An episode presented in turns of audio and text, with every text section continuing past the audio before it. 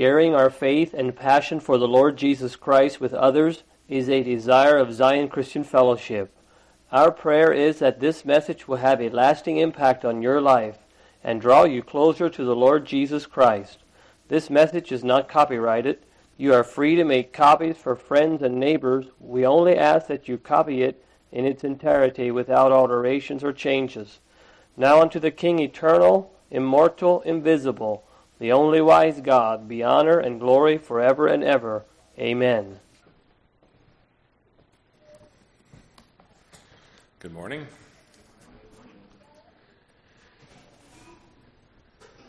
That at the name of Jesus every knee should bow and every tongue should confess that Jesus Christ is Lord to the glory of God the Father. It's quite the quite the passage. I don't think we really grasp the uh, importance of it. Let's bow for a word of prayer.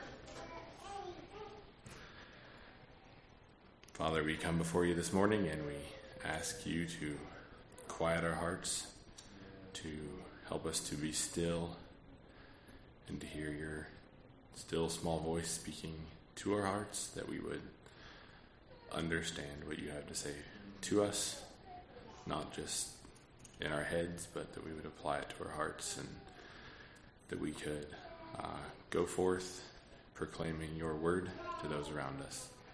Pray you bless the service. Um, just be with us and help us to have our eyes fixed upon you. Pray all these things in your name. Amen.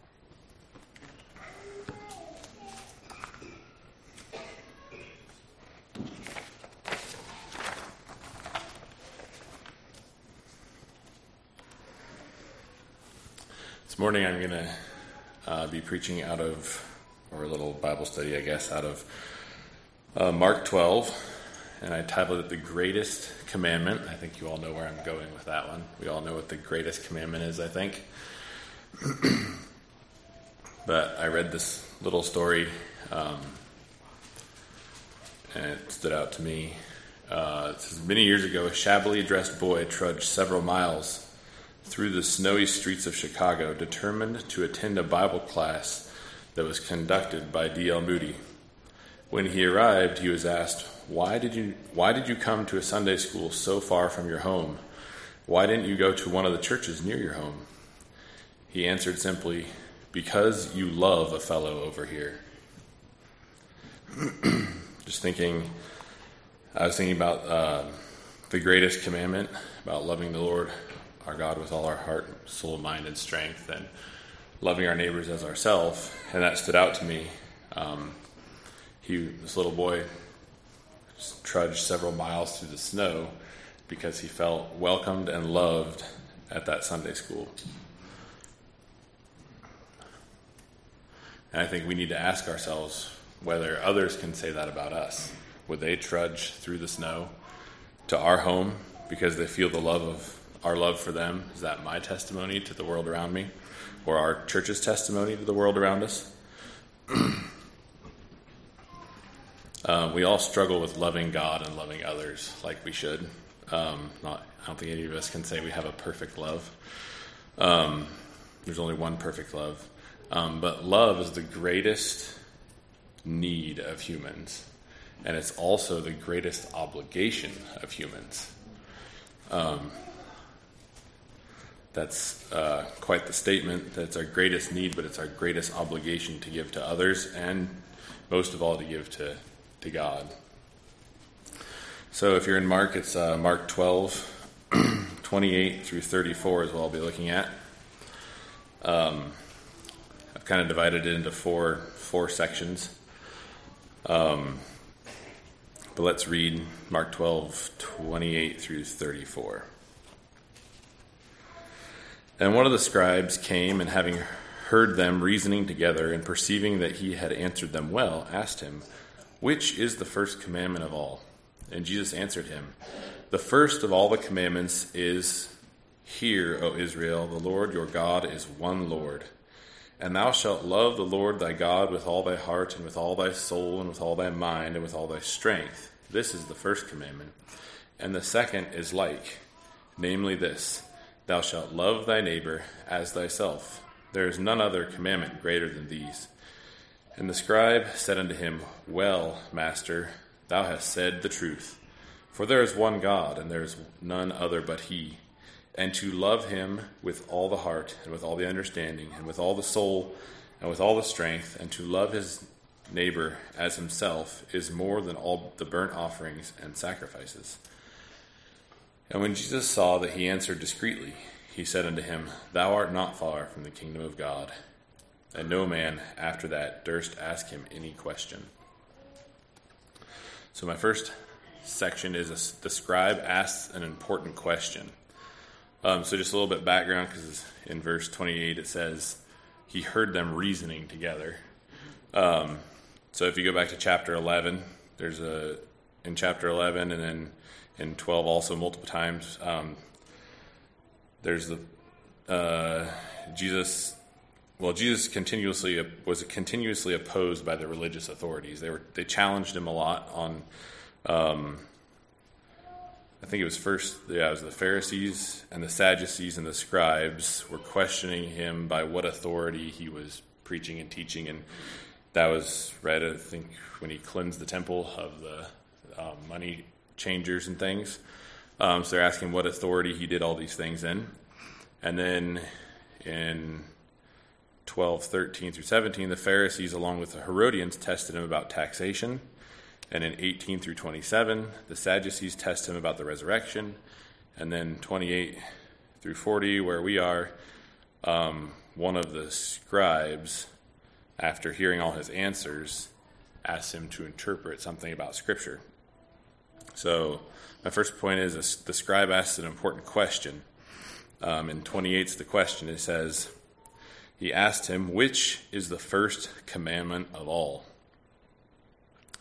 Um, the scribes were the teachers or theologians, I guess, of the um, the Israel of Israel, and I think um,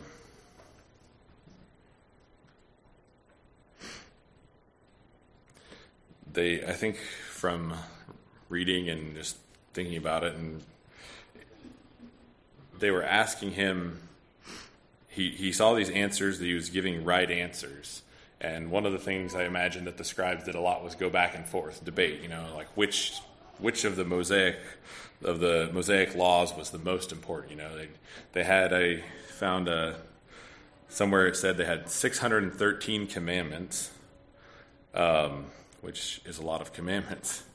But I think during um, from this we can see that despite all these countless rules and regulations, they, they kept expanding the law, I think is they, they kept adding to it, trying to find, can I say, the heart of the law.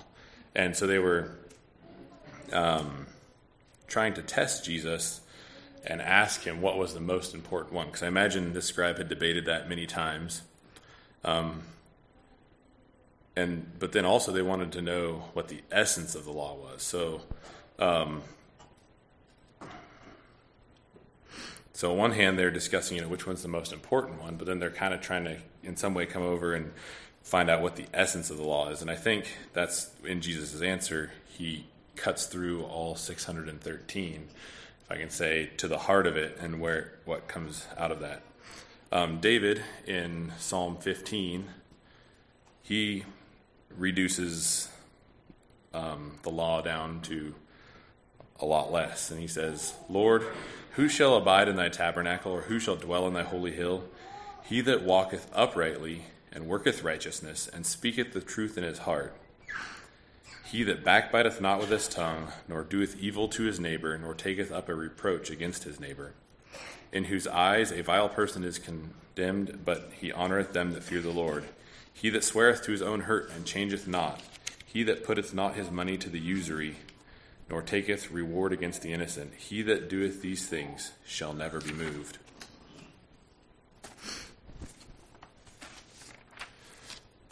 He kind of, David in the psalm there breaks it down, and I think in the first part, um, he's just saying, who, who can, well, who can abide in your tabernacle or who can be in your presence?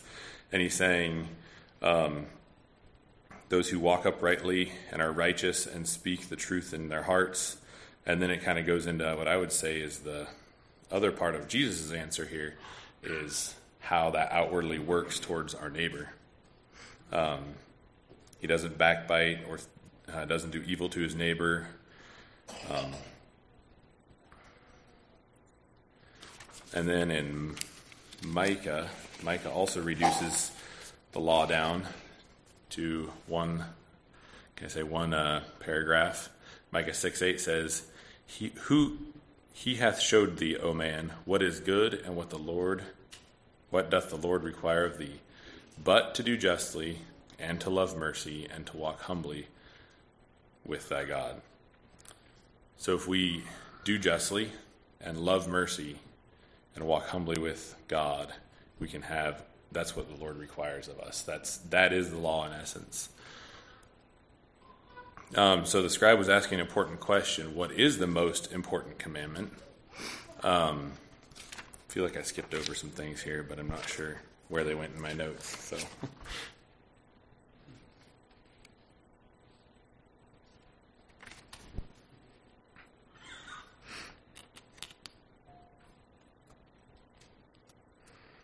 I think the scribe. Oh, this is what part I missed. The scribe's question and his response were somewhat sincere. And if we go into go to the kind of the parallel passage in Matthew 22, um, it reveals that even this scribe wanted to test Jesus, but it was a sincere question. But I do think it was also something that was just kind of, I don't know if I want to say a big debate topic, maybe um, amongst them.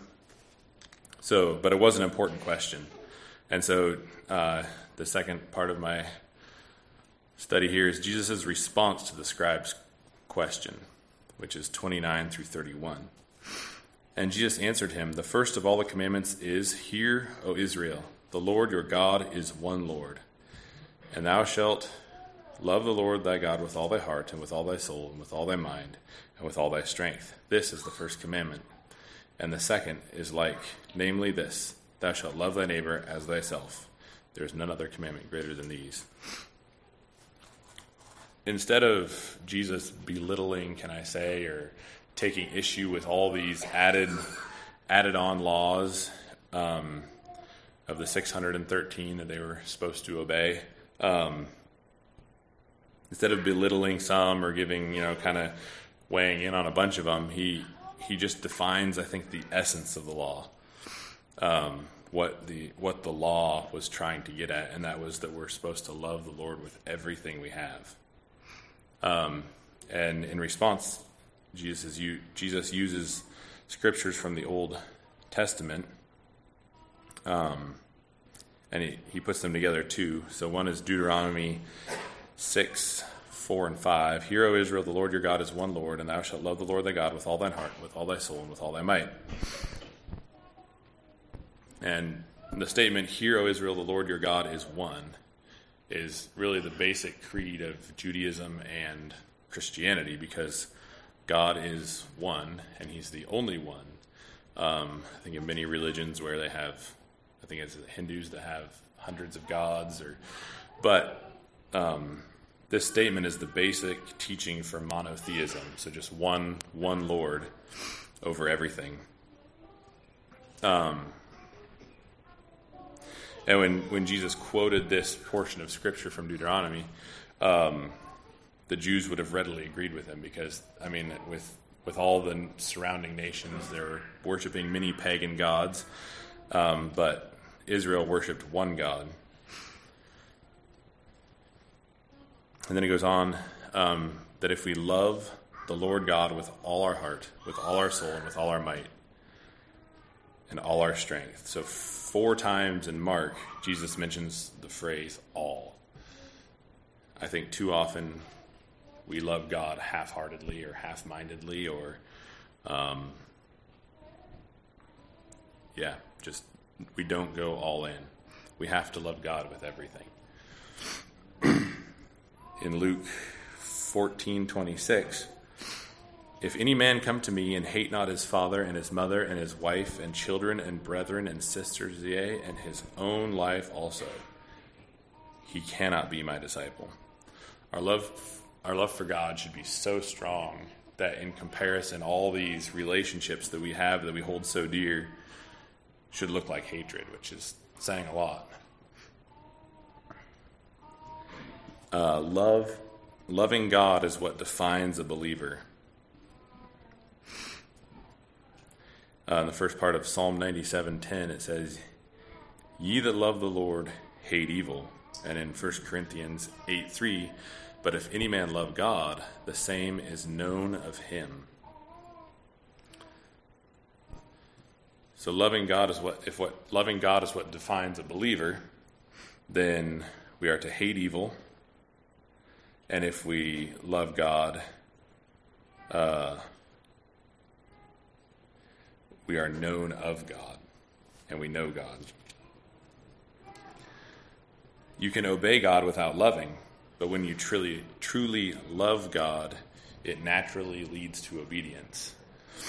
I thought that was a I read that and I thought it was a good point.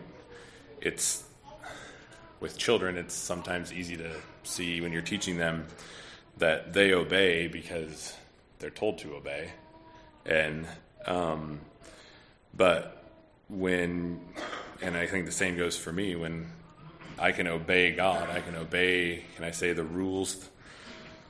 But when we truly love God and have God's heart in us, it naturally leads us to obedience, or me uh, John 14, 15. If you love me, you will keep my commandments. And so, if uh, going on to the kind of the second part of Jesus' answer, the second commandment, if you want to say that, love others as yourself. And the second is like, namely this Thou shalt love thy neighbor as thyself. Jesus gave two commandments when the scribe asked him what the greatest commandment was. He kind of blended them into two. Um, I thought it was interesting. Uh, the I think I'd heard this before, but it stuck out to me. In the Ten Commandments, the first four commandments are about loving God, and the rest of the commandments are about loving our neighbors or loving others around us. I thought it was interesting. There's four about loving God, but then six about loving our neighbors. Leviticus 19:18 Thou shalt not avenge nor bear any grudge against the children of thy people, but thou shalt love thy neighbor as thyself. I am the Lord. We all love ourselves a lot. I don't think we even really quite grasp how much we love ourselves. Um, pride and taking care of us come pretty easy.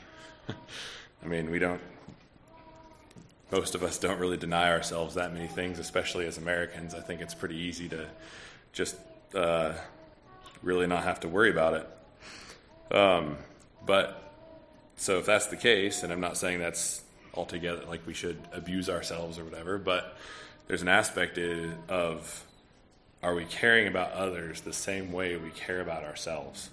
Do we really have that love for our neighbor? along with loving God, we must love our neighbors too. It says, uh, instead of carrying grudges or taking revenge against our neighbors, we must love them.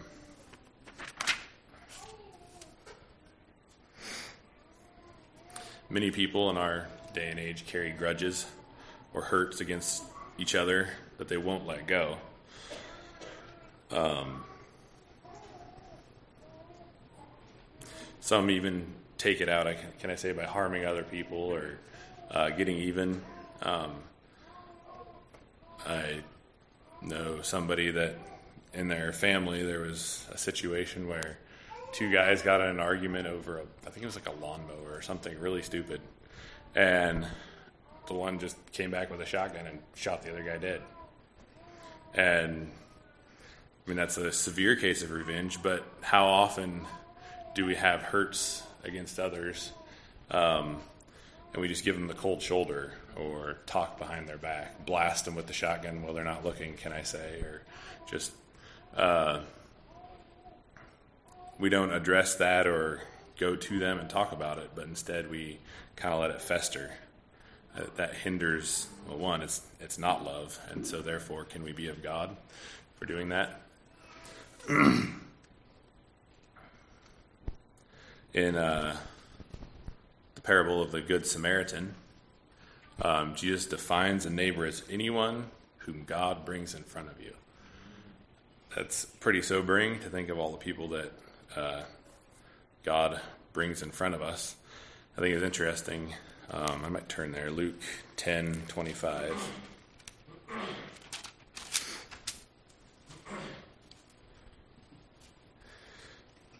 And behold, a certain lawyer stood up and tempted him, saying, Master, what shall I do to inherit eternal life? And he said unto him, What is written in the law? How readest thou? And he answered, Thou shalt love the Lord thy God with all thy heart, and with all thy soul, and with all thy strength, and with all thy mind, and thy neighbor as thyself. And he said unto him, Thou hast answered right. This do, and thou shalt live. I think this is a key to showing this man's heart. But he, willing to justify himself, said to Jesus, Who is my neighbor? Um, this this lawyer answered rightly, and this is another case of a lawyer. Um, when I think of lawyer, I don't usually think of somebody that studies the scripture, but I guess in their day and age, the lawyer was one that studied the law of Moses, and so he was very studied on the law, and he tempted him, trying to catch him in a trap, and he knew the right answer. He knew the law, but he didn't have the heart of it. He wanted to justify himself. We cannot love God without loving our neighbors, and we can't fulfill one without fulfilling the other. If we love God, we will love our neighbors. And if we love our neighbors, we will love God. Romans 13 8. Um, owe no man anything but to love one another. For he that loveth another hath fulfilled the law. Love worketh no ill to his neighbor. Therefore, love is the fulfilling of the law. The very act of loving your neighbor is fulfilling the law.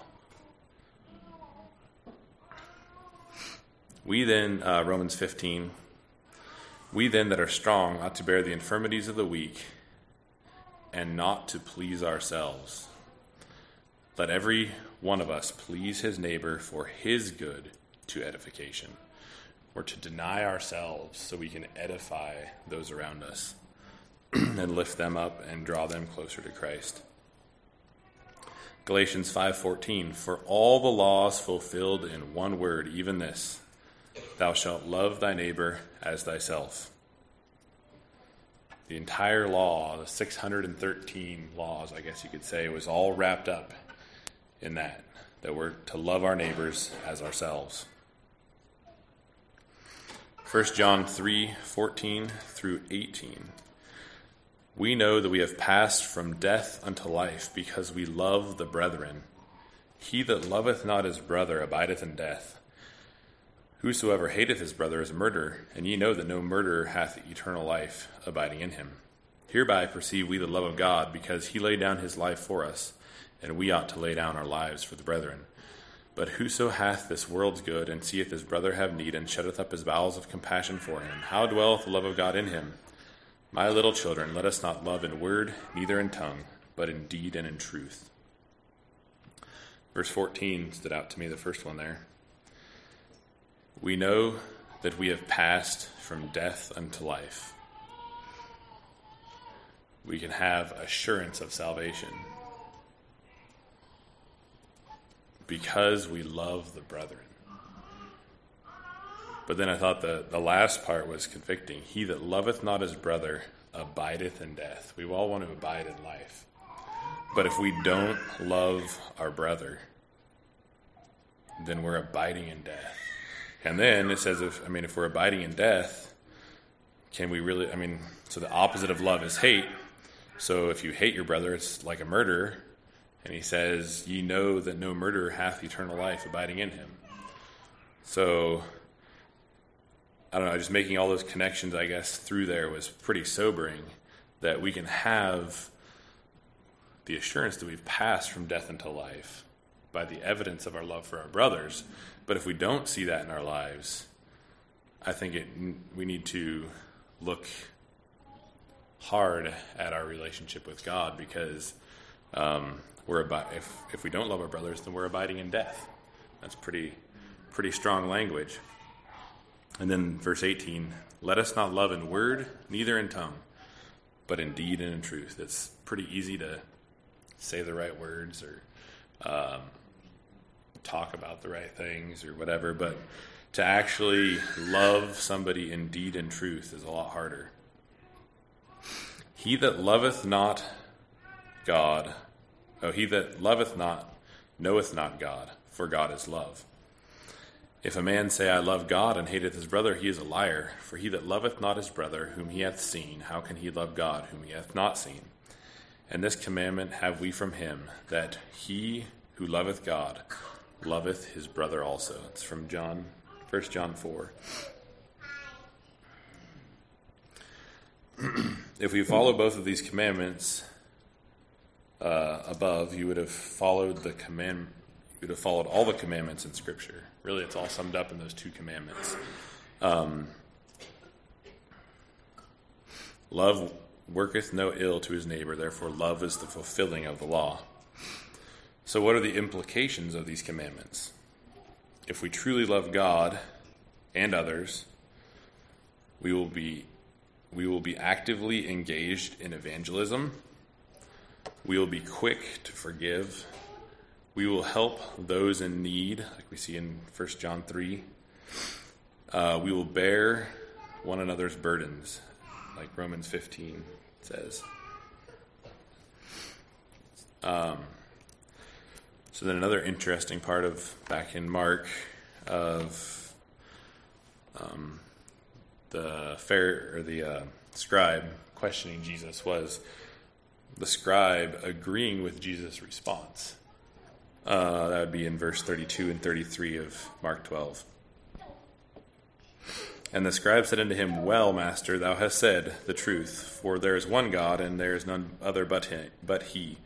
And to love him with all the heart, and with all the understanding, and with all the soul, and with all the strength, and to love his neighbor as himself is more than the whole burnt offerings and sacrifice. I think it's kind of interesting, considering who Jesus was and who the scribe was that the scribe kind of, I don't know if I want to say passes judgment, but kind of he says, "You're right, teacher." You like I don't know, just kind of um, he passes judgment on Jesus by saying, "Oh yeah, you got this right. Good job." I don't know. It's just like if you if he really understood who Jesus was, it's kind of an interesting aspect to think of um, uh, him telling him, of course Jesus was right. We think that. But at the same time, for him, he was questioning whether Jesus really had the authority or knew what he was talking about. And I think it's interesting, too. The scribe here also, he affirms what Jesus says and basically says the same thing. And he says it's more than the whole burnt offerings and sacrifice to love your neighbor.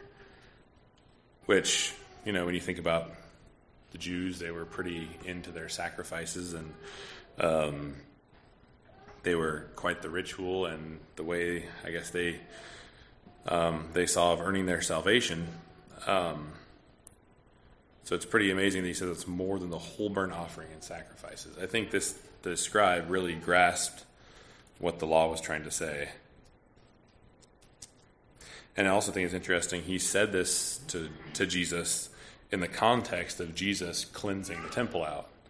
Um, you know, he just Jesus had just come in and disrupted their whole, can I say, their whole uh, show or whatever you want to call it, for lack of a better way to say it. But they're he disrupted all the normal, can I say, things they've been doing for years and drove them all out. And then he still um, affirms or Jesus in what he said and said it's it's more than all this. Loving his answer was correct. Um, I want to read a little portion out of 1 Samuel 15, just verse 22.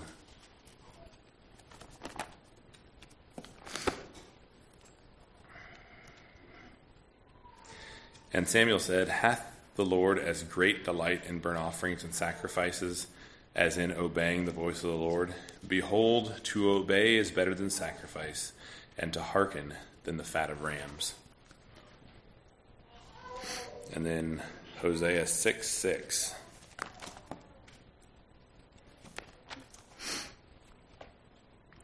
For I desired mercy and not sacrifice, and the knowledge of God more than burnt offerings. Um, I think the uh, the scribe here in Mark knew all those passages, and he realized that loving God and loving your neighbor was more important than all their burnt offerings and sacrifices.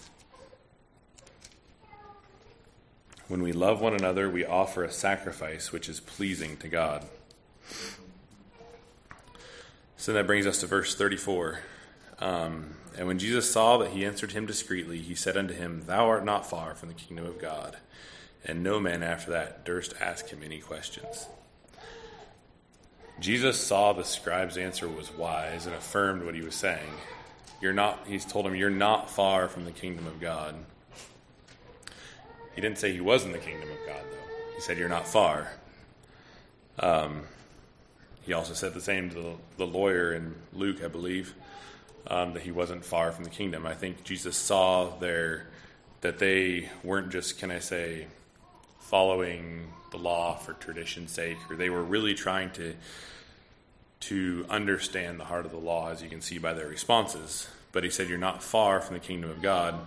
They hadn't come under the rule of God completely, but they were very near.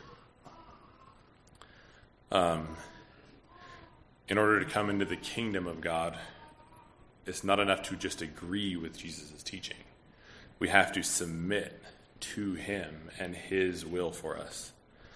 Um, we can be born into a Christian family or come to church every week, hear powerful sermons on Sunday, or go to Bible schools and serve the Lord, and yet still be far from the kingdom. I think it's. Um, I heard this one inch outside is still outside. Um, we just have to submit and submit to Jesus and come under his blood. The scribe had knowledge, but the mere knowledge of the word will not save us. Submission to God and what God God's word says saves us. Sincerity will not save you but submission to Christ as your Lord will save you.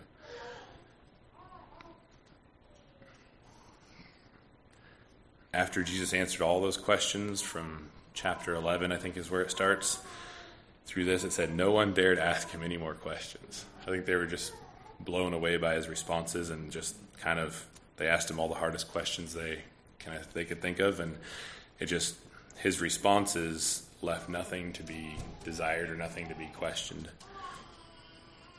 So, uh, in closing, we're to love God and love people.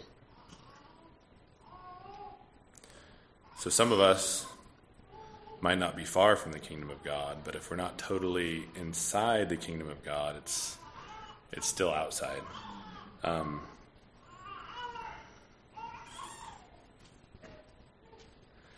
can, we can be an inch away, like I said, from he- from heaven and still perish unless we submit our life to Christ uh, when we submit, we'll be able to we'll be able to truly love God, and then out of that will flow a true love for others.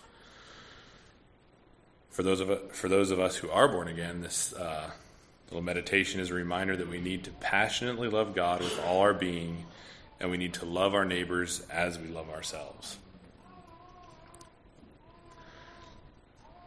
So then I go back to what I read earlier about the implications of these commandments. Um, when we when we know that love of God and are submitted to it, um, and we truly love God, and out of that's flowing a love for others, we will be actively engaged in evangelism, telling others, not necessarily just going out and can I say preaching or whatever, but actively engaged in our everyday life in evangelism. How does that look like when you're out on the job or in the store or things like that. We will also be quick to forgive. Um,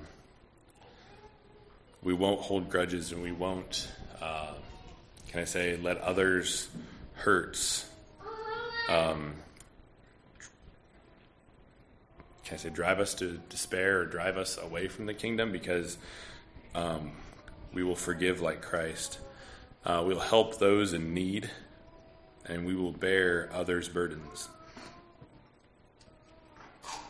how how often do we ask somebody if you know if we see somebody with a down countenance or somebody that just doesn't seem like they're doing super well how often do we just come alongside them and ask them how we can help them in prayer or um, anything like that just encourage them and come alongside them and bear what is can you really bear somebody's burden unless you get close to them and uh, take the weight off their shoulders to, can i say so let's live a life of love.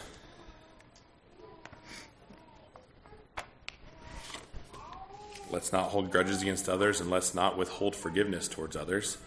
Let us love not only in word, but in deed. And last, let us ask God to pour out His love into our hearts through His Spirit. Uh, Romans, in closing, Romans 5 5. And hope maketh not ashamed, because the love of God is shed abroad in our hearts by the Holy Ghost, which is given unto us.